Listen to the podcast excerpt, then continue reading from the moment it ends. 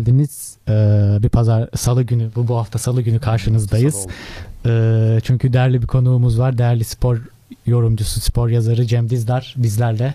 Ee, Cem abi hoş geldin. Merhabalar, herkese merhabalar. Nasılsınız arkadaşlar, iyi misiniz? İyiyiz, teşekkür ederiz. Siz nasılsınız? Sağ olun. Biraz yürüdüm, havada sıcaktı. Bir parça yorgun hissediyorsam da şimdi konuşunca açılırım herhalde. Aslında e, siz de buraya yabancı değilsiniz zaten. Evet onu diyecektim ben de. Bildiğiniz yerler abi. Evet, Beyazıt bildiğim yerler yani hayatımın e, epey bir bölümü yaklaşık 10-12 yılı bu mahalde geçti yani meydan e, işte Çorlu Ali Paşa Medresesi, Edebiyat Fakültesi, hukuk ve siyasal bilimlerin olduğu bölümlerde epey bir zaman geçirdim.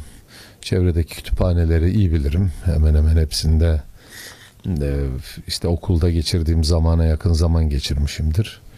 Çevredeki işte kapalı çarşı, e, kitapçılar, Cağaloğlu'nda kitapçılar. Gerçi Cağaloğlu'nda hiç çalışmadım ama e, yani bölgeyi bilirim Eminönü'ne kadar. Üsküdar'da oturduğum için de her gün o zamanlar öğrenciyken Üsküdar'da otururdum. Otururduk kardeşlerimle birlikte. Her gün işte Beyazıt'tan, e, Laleli'den şeye kadar Eminönü'ne kadar yürünür. Oradan Üsküdar'a geçilir. Oradan da mümkünse yokuş çıkılarak yürünürdü. Yani yürüme faaliyetinin e, bedenimiz daha bu kadar kalınlaşmadan e, bizi ele geçirdiği güzel zamanlardı. Şimdi biraz ağırlaştık tabii. Sizi görüyorum. Ben de sizin yaşınızdayken okuldayken o, o şeye sahiptim yani o darlığa, o bünyeye, o fitliğe fittim yani ama sonra hayat insanı oturtuyor, ağırlaştırıyor. Ağırlaştıkça biraz enine veriyorsun. Ama o da düzelir herhalde. Yani öyle umuyoruz. Ee, Siz abi, olmayın işte hani bir karşınızda bir kötü örnek olarak oturuyorum diye söylüyorum. Yani tar- Dikkat edin. Yürümeyi yürümeyi bırakmayın yani. Teşekkür ediyoruz. Abi peki e, eğitim hayatı İstanbul Üniversitesi e, hangi bölüm okudunuz? Oradan gazeteciliğe geçiş nasıl oldu? Ya şöyle oldu işte Samsun'da okuyordum ben lise sonrasında matematik 19 Mayıs Üniversitesi'nde matematik okudum 2 yıl. Ee, herhalde babam gibi öğretmen olmak istememiş olmalıyım ki babam bir ilkokul öğretmeniydi yani köyler köy ilkokulu öğretmenliğinden şehre inmişti. Bir daha işte sınava girdim o zaman ya ciddi puanlar düşüyordu. Şimdi yöntemleri hatırlamıyorum yıllar yıllar evvel. Ee, işte siyasal, e, hukuk ve e, edebiyat fakültesi felsefe üç tercihim vardı. Doğal olarak üçüncü tercihim olan edebiyat fakültesi felsefeye geldim. 84 senesiydi. Geldik. Öylece kaldık. E tabi biz yani bir e, eve bir maaş giren bir e, ailenin çocuğum ben. iki tane kız kardeşim de okumak zorundaydı. Onlar daha gerçi o zaman lise okuyorlardı ben buraya geldiğimde.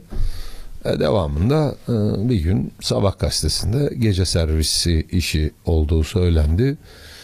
Dört üniversiteli gittik.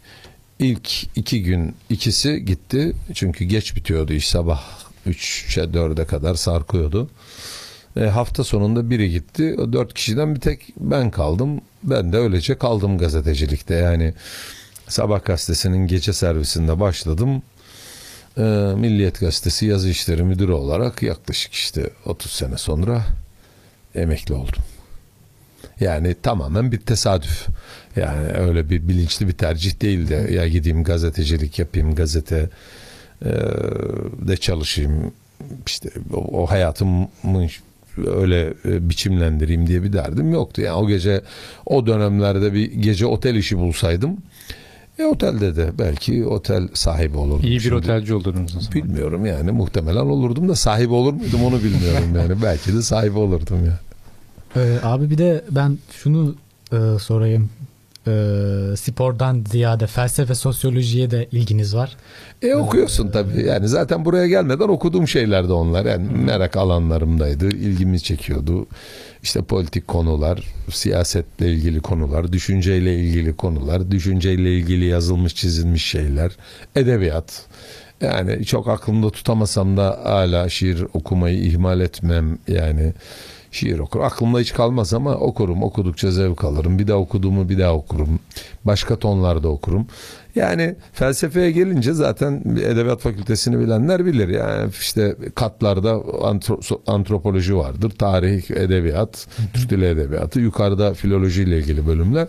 Bizim orası işte sosyoloji, felsefe bir koridordur. Bir de psikoloji vardı. O zaman işte şimdi sizin yöntemleriniz, sistemleriniz nedir bilmiyorum. Kredili sistem. O bölümden şu kadar kredi, bu bölümden de bu kadar kredi almak zorundasınız üstüne üstlük bir de formasyon dersi almak ileride öğretmen olursanız diye böyle bir zorunluluğunuz vardı. Ya ben bunların hepsini de aldım. Yani her bir e, şeyden işte psikoloji bölümünden her dönem herhalde iki ya da üç ders aldık. Hatırlayamıyorum şimdi çok zaman geçti. Sosyolojiden mutlaka iki ders en az iki ders almışızdır. Zaten aynı koridorda olduğumuz için sosyoloji bölümünde okuyan arkadaşlarımızla yani sıklıkla tartışır, sohbet eder. Yani anlaşırdık, anlaşamazdık. E bizim kendi derslerimiz vardı işte felsefenin biliyorsunuz antik çağdan bu yana e, insanlığın en e, kadim metinleri oralarda esasen hala oralardaki şeyleri tartışıyoruz.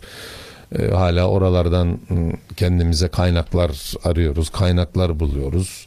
Yani insanlar o zamanlar onları nasıl dile getirmiş, nasıl yazılmış, yazmışlar, söylemişler. Hala şaşıyoruz. Hala o dönemin destanlarını aşabilecek e, yoğunlukta destanlar niye yazamıyoruz? Niye biz böyle olduk? Yani yapay zeka bu kadar bizim insan zekasının önüne geçebilir miydi gibi o onlarca soru zaten biliyorsunuz. Yani düşünce işi esasen yanıttan daha çok soru sormak ve soruyu üretme biçimidir. Yani soru sordurur sana. Sorularınız varsa dünyayla ilişkiniz daha doğru düzgün, daha e, gelişkin, daha anlaşılırdır. Barış'ın da dediği gibi felsefe, sosyoloji ama ben şunları da ekleyeyim. Hani bu alanlar evet çok okuduğunu söylüyor Cem abi ama ben zaman zaman programlarda ekonomi konusunda da bir iddianız bazen olduğunu görüyorum ya da e, matematiksel e, verilerle de sanki ilgileniyorsunuz gibi. Ya şimdi şöyle oluyor tabii. Bir şeyle ilgileniyor gibi oluyor insan ve hani tıp e, bilimi onu onu dışarıda tutalım. Ya biraz bu otodidakt denilen türe ben, e, daha yakınım ben. Hani kendi kendine merak ettiğin alanları okuyorsun. Ee, biraz da gazetecilik meselesinden dolayı yani iş yaptığım iş ister istemez hayatın birçok alanından birçok bilgiyi birçok insanı sana temas ettiriyor bilgiyi getiriyor. Şimdi gazetecilik şöyle bir faaliyetti ben hiç muhabirlik yapmadım hep yazı işleri e, masalarında oturdum editörlükten yazı işleri müdürlüğüne kadar öyle dışarılarda çok nadiren çıkılır işte bazı görüşmelere gidilirdi. E şimdi biz oturuyorsun günde üç kere yani eğitim hayatını akademik hayatı dışarıda tutuyorum yani üniversite hayatı akademik demeyelim de üniversite hayatı dışarıda tutalım. E şimdi sabah oturuyorsun magazin dinliyorsun günün magazin haberlerini ekonomi haberlerini dinliyorsun. E, spor haberlerini dinliyorsun. E, siyaset olmazsa olmazı zaten Türkiye'de gazeteciliğin onu dinliyorsun. Yani e, aktüel dinliyorsun, dış haberleri dinliyorsun. Ya bütün bunları dinledikçe bu 30 yıl dinlenmez yani. insan bu kadar çok şey dinlerse onda bir şeyler kalır. Bir parçada merakım varsa bana sorarlar. Ekonomist misin? Yani futbol ekonomisini niye bu kadar kafaya takıyorsun diye. Çünkü hani biraz bilenler bilirler. Teori şudur. Altyapı üst yapıyı belirler. Altyapıyı da ekonomidir. Yani insanlık tarihi ekonomik mücadelelerin tarihidir. Sınıf mücadelelerin tarihidir aynı zamanda.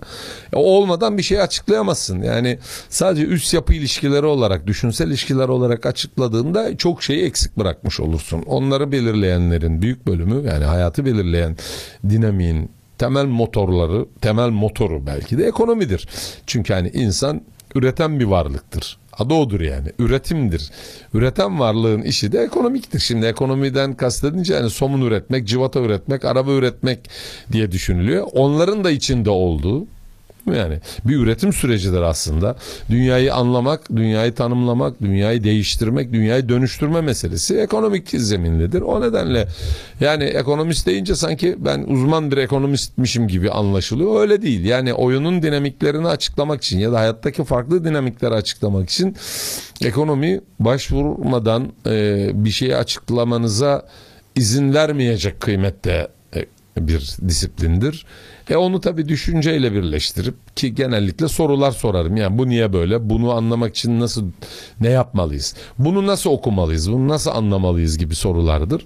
E bu soruların peşine gittiğinde de o seni bir yerlere götürür. Ama yani genellikle bana katılmaz dinleyenler. E, ekonomi demişken e, son günlerin hani bomba konusuna da geçelim istiyorsan. Ben de onu söyleyeceğim. Biraz güncele geçelim. Biraz e, şu sıra tartışma konusu yabancı kuralı bildiğiniz gibi. Hı hı. Zaten şu sıra değil yıllardır öyle Türkiye'de Ben hatta özellikle. başlarken bir bilgi verip öyle başlayayım istersen.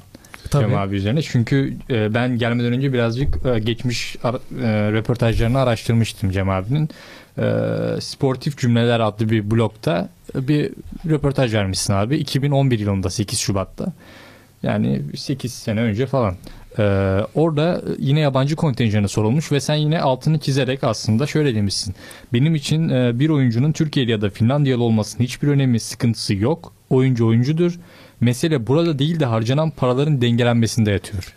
Ya işte ekonomiktir yani futbolda hayatın diğer alanlarından hani domatesten ya da bir otomobilin aynasından işte somunundan ayrı bir şey değildir. Ya o zaman söylemişiz demek ki bir ekonomi ekonomi nosyonuna sahipmişiz yani. öyle 8 yıl olmuş abi ve hala aynısını söylüyor. E, şimdi aynısını söylüyorsun. E, onları kimse okumuyor bunları. Biz söylüyoruz ama bunları ilgilisi okumuyor en azından. Hani sen sonradan bak sen de 8 sene sonra okumuşsun. Beni merak ettiğin için okumuşsun. Abi o dönem O zaman zaten mümkün 8 sene önce küçükmüş, küçüksündür ama o dönemde onları takip eden, okuyan, ilgilenen azdır.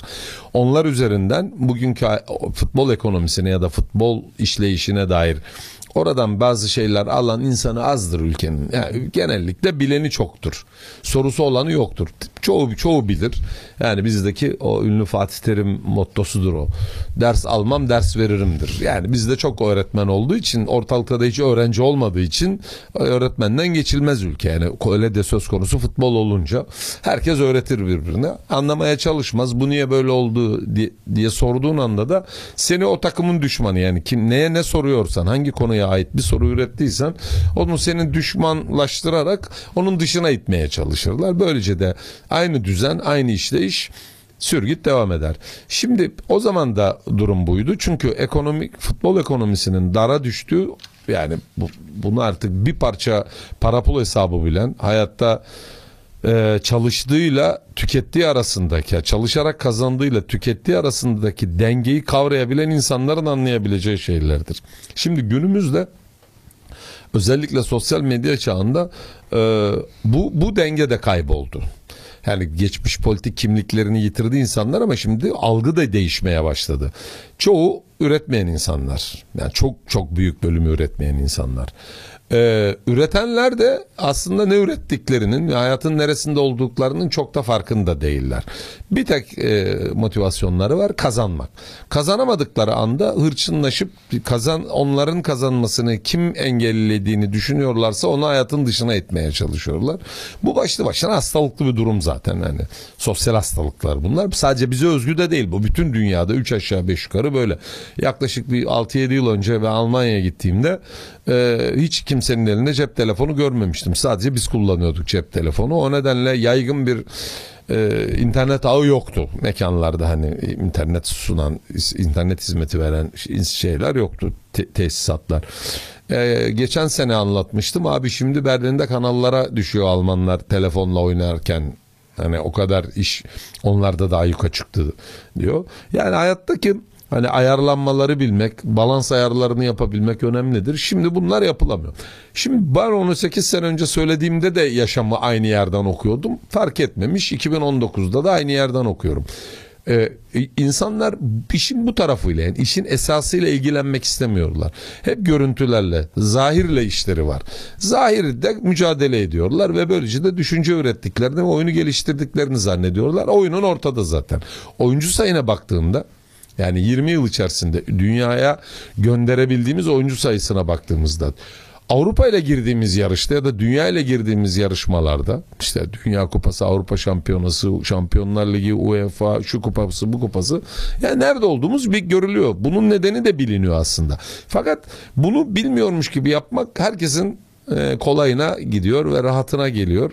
Rahatına geldiği için işin ekonomik tarafıyla hiç ilgilenmemeye çalışıyorlar. İlgilenmediler de en sonunda ne oldu? Federasyon Bankalar Birliği ile anlaşarak sanki kulüplerin borcu yokmuş gibi yapıyorlar. Hayır kulüplerin borcu var ve yapılandırılmış şeyi borçtan saymıyoruz biz. Yani borcu uzun vadeye yayınca borcun niteliği ortadan kalkmış gibi anlaşılıyor. Böyle bir şey değil. Bu aslında kötü yöneten insanların kötü yönetmelerine izin veren sistemi e, bir süre nefes almasına yarayacak. O bir süre sonra e, o, ortama sokulmuş sıcak para yine benzeri yöntemlerle bu yöntemler değilse ona uygun yöntemlerle buharlaşıp gidecek maalesef. Yani bunu da burada söylemiş olayım. İnşallah 9 sene sonra abi şunu da şurada bizim yayında söylemiştin. e, bu da burada duruyor. İstersen şu ses kaydını alayım demesin abi diye umuyorum. bence yani. fikren çok e, değişeceğini düşünmüyorum bence desem de hani şöyle demiş olursun sen. Bak 18 senedir aynı şeyi söylüyorum. Değişen hiçbir şey Şimdi yok. avantajı şu yani yeni dönemin yani uzaktan görünen dönemin avantajı şu bu biraz ülkeyi aştı yani ülkedeki futbol iradesini aşıyor. Biraz Şampiyonlar Ligi zorlamaları, UEFA'nın kısıtları, FIFA'nın kısıtları ki onlar sadece bizle ilgili değil. Özellikle de e, kara ve e, ada Avrupa'sındaki uygulamaları mercek altına aldılar. Çünkü oyun çok eşitsiz. Ya bu eşitsiz oyun bir süre sonra insanları sadece 5-6 tane takımı izlemeye mahkum edecek. Bu da oyunun oyun olma niteliğini, eşitlikçi ilkesini, e, oynarken kendisini geliştiren bir model olarak e, futbolu e, perişan eder. Onu görüyorlar. Çünkü bu kadar daraltılmış bir oyun bir heves üretmez. E, kimseyi oynatmaz. Kimse oynamazsa ayakkabı satamazsın. Kimse oynamazsa forma satamazsın. Olmaz yani. Taklitle iş bir yere kadar gider. Sevgiyle sonsuza kadar gider. Yani insan ne kadar yaşıyorsa bir şeye sevgiyle bağlıysan. Yani ben 50 bu sene oynamadım da geçen seneye kadar oynuyorduk. İşte mahallede biraz sakatlık sıkıntılar oldu yaşımız gereği. Yani geçen seneye kadar hala haftada iki gün gidip halı sahada top oynuyor isek ki hiç sevmediğim bir şeydir halı sahada top oynamak. Toprak sahayı daha tercih ederim e, oynuyorsak bu bizim bu işi sevdiğimizle sevmemizle ilgili ve bu, bu duruma yaklaşma biçimimizle ilgilidir. Ya bunlara yapacak bir şey yoktur. İnsanlık dönemsel olarak böyle krizlere girer, zihinsel krizler. Oradan çıkmayı bilir. Yoksa zaten nesli tükenir. Ona da yapacak bir şey yoktur. Onu biz engelleyemeyiz. Yani bu kadar oyunu imha edeceğiz üzerine bir kurgu varsa benim gücüm de kimsenin gücü de onu onu engelleyemez yani. Abi araya gitmeden e, eşitlik konusu da açıldı. Ben e, şöyle bir örnek vereyim. E, Hani dedik ya ekonomik açıdan kulüpler eşit değil. Kimisi çok yüksek e, fiyatlar oynuyorlar. Kimisinin Bütçeleri bütçeleri düşük. E, Biraz da bunu artık FIFA, UEFA gibi kuruluşlarda teknolojiyle kapatmaya Bunu çalışıyor. işte ikinci konuda işte ben de o yüzden sakladım. Ee, Soralım. Çok güzel bağladı Cem abi. Bence bir ara verelim. Şöyle tam soruyu sorayım. Soruyu soralım sonra Öyle verelim. cevabı aradan tamam. sonra ara- alalım. Ee, hani gol çizgisi teknolojisi Video olsun, hakem. video hakem olsun. Ee, bunun bu konu hakkındaki fikirlerini de aradan sonra alalım. Peki.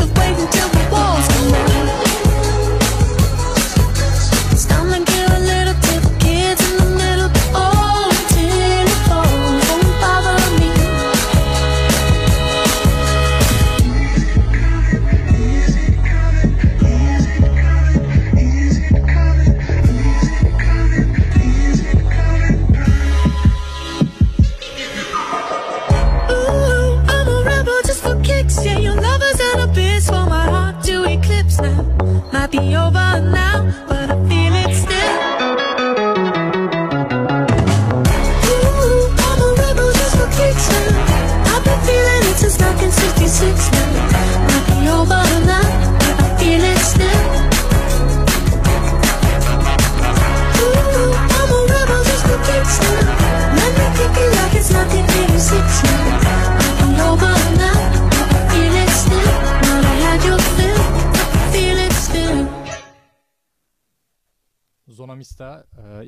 İkinci bölümle devam ediyor. E, bu bölümde Barış'ın en son sorduğu sorudan devam edeceğiz. Barış e, sen demiştin ki e, hani bu teknolojiler geldi daha adaletli olacak gibi futbol özelinde bunları söyledik.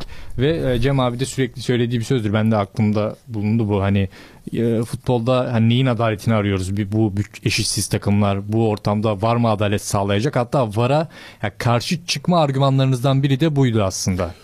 Evet şimdi yani oyun bir kere eşitsiz bunu kabul etmek lazım. Eşitsiz bir hayatta adil olunabilir belki ama hani adalet aramak çok anlamlı değildir. Yani hakemin adil olmasını, adil kararlar vermesini talep edeceksinizdir. O da zaten adil kararlar vermeye çalışacaktır. O da gördüğünü çalacaktır ama 1 milyar e, sterlinlik bir harcama e, yapan, onun da üzerine çıkmış olan Manchester City ile Akisar'ın aynı oyunu aynı kurallarla oynuyor diye eşit olduğunu iddia etmek biraz tuhaf olur kabul etmek gerekir ki. Tuhaf bir durumdur yani bu. Aynı aynı 11 kişiyle oynamaktasındır. 3 aşağı 5 yukarı Akisarlı sporcular da aynı ve da benzer ayakkabıları giyiyordur.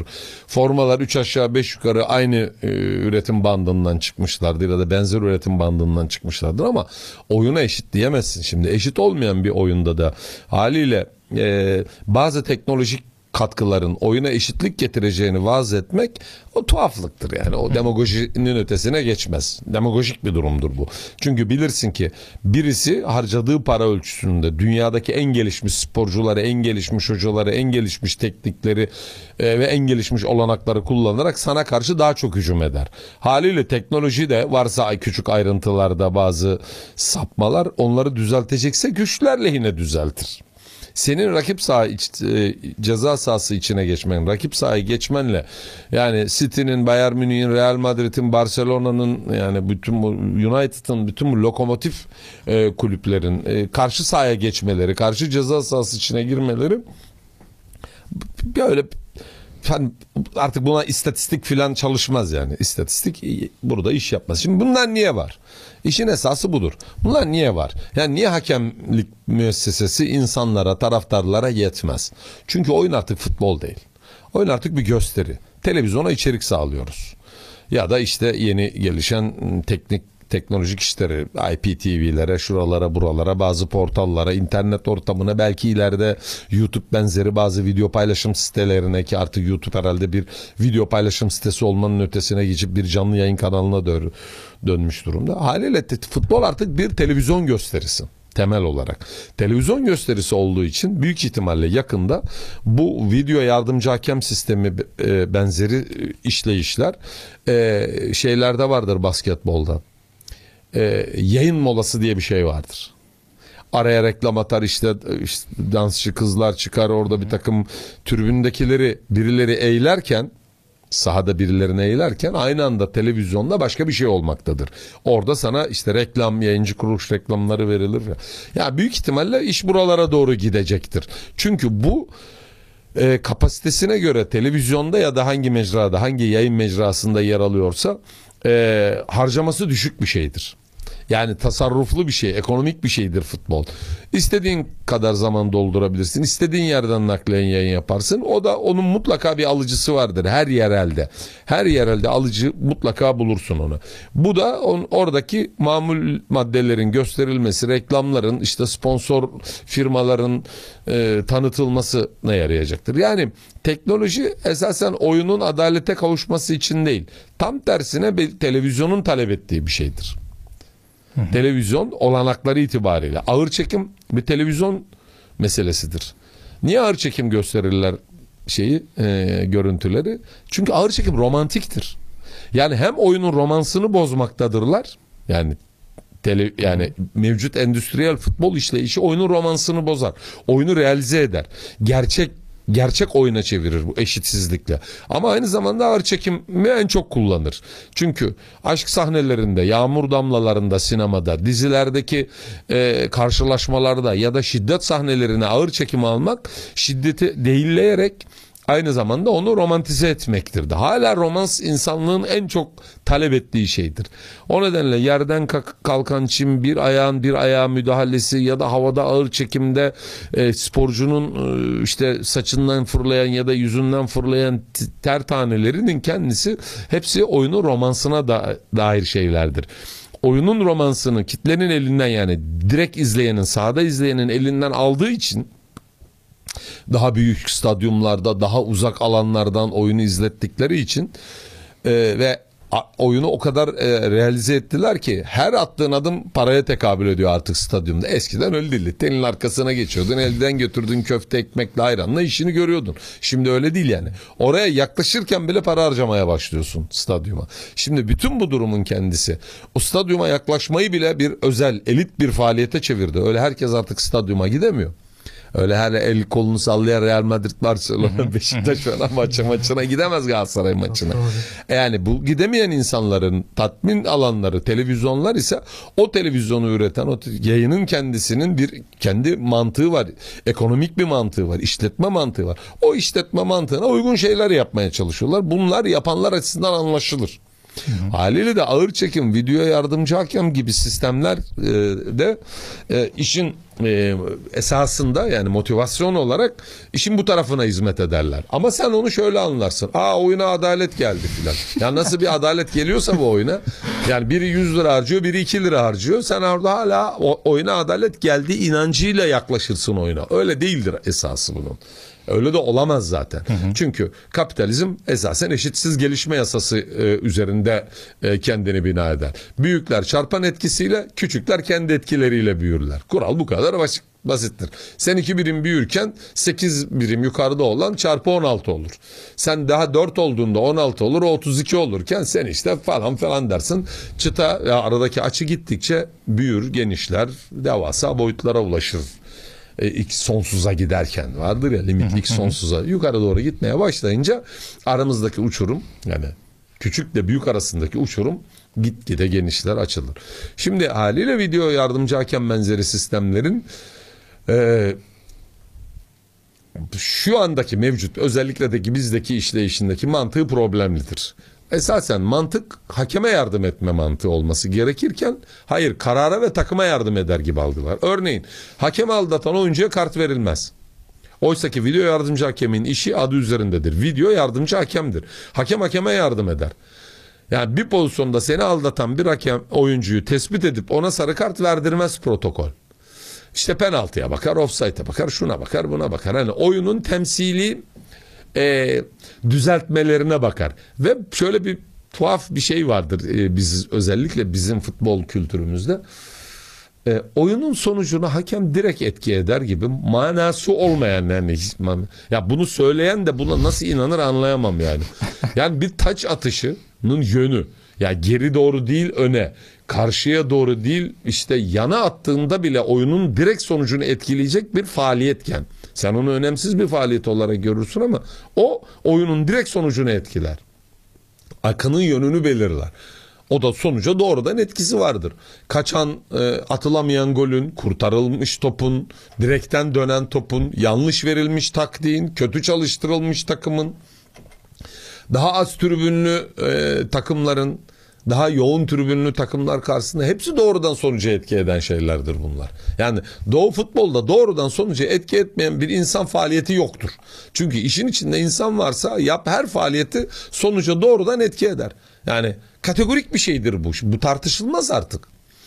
Hakem o kararı orada gördü bu kararı burada görmedi. Bunu düzeltmek için video yardımcı hakeme başvuruyoruz da kendi başına saçmalıktır. Çünkü temsili hareketlerin yani temsili e, ceza gerektiren, müeyyide gerektiren hareketlerin birbirine benzeme olasılığı yoktur. Bu da kategoriktir. Zaman olarak yok ya. uzam felsefenin uzamıdır. Zaman, mekan, e, yer, şiddet. Ha, hiçbir şey birbirinin aynısı değildir. Çünkü futboldaki e, her bir hareket, her bir tavır birbirine benzer görünse de denizdeki kum taneleri gibi kesinlikle birbirlerine benzemezler. Nasıl ki biz insanlar birbirimize benzemiyorsak buna tek yumurta ikizleri de dahil. Yani anneleri onların değil mi anneleri baktığında doğru bir gözle baktığında annesi babası onları birbirlerinden ayırır. Sen ben ayıramasak da aslında onlar benzemezler birbirlerine.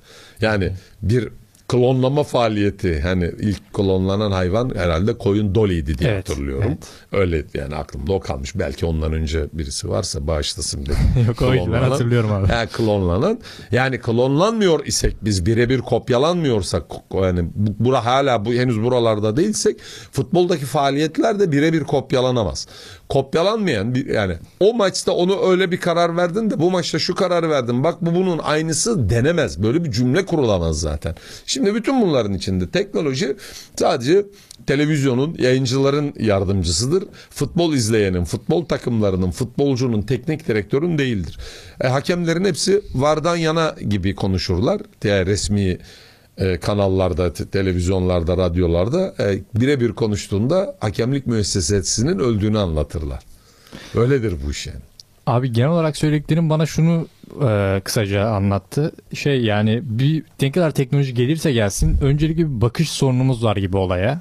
Şimdi bir kere sorumuz şu olmalı. Bu oyun gerçekten teknolojiyi niye talep ediyor?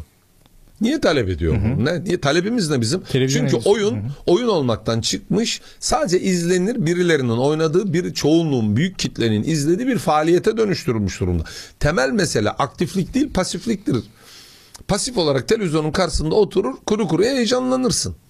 Oysa ki oynamayı oyunun çağrısı şudur. Gel oynayalımdır. Yani oyun metafor olarak kendisi bir metafor olarak oyun gel oynayalımdır. Gel oyna.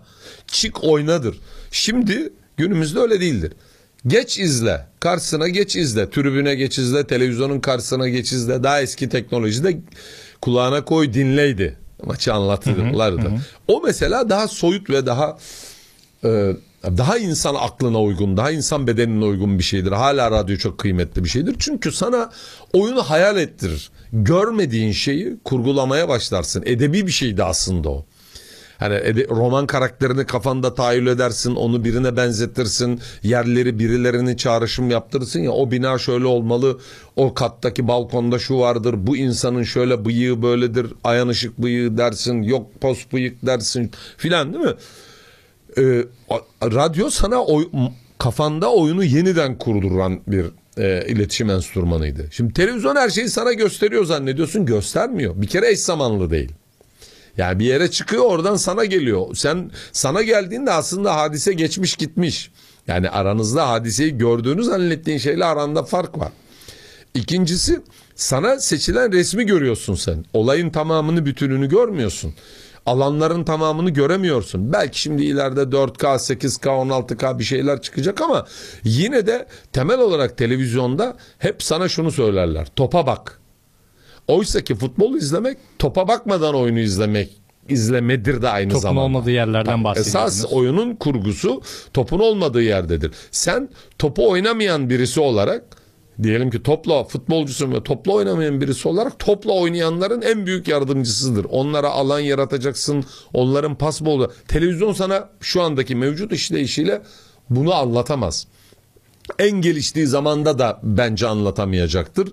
Çünkü insan kendisine verilenle sınırlı kalacaktır. Zaten sınırlı varlıklarız.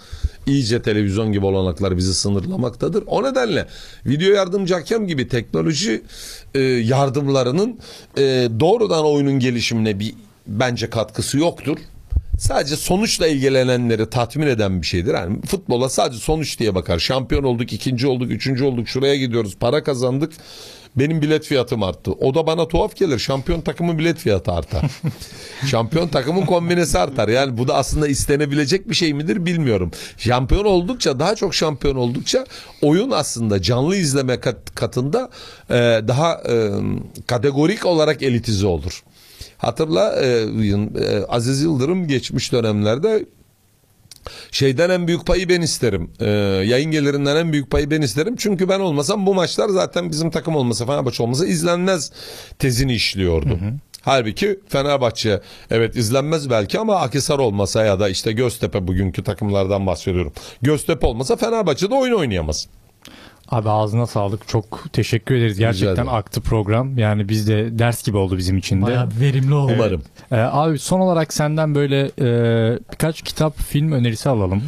Ya şimdi hadi konumuz futbol olunca futbol filmleri e, gibi gelir ama mesela benim en beğendiğim futbol filmim Güneşli Pazartesilerdir. Güneşli Pazartesiler e, İspanya'da herhalde Vigo kentinde geçer. Celta Vigo'nun olduğu yerde. Bunlar e, te- kapatılmış tersanenin işçi sınıfı, e, işsiz işçi sınıfı yani. Lümpenleşmiş işçi sınıfı.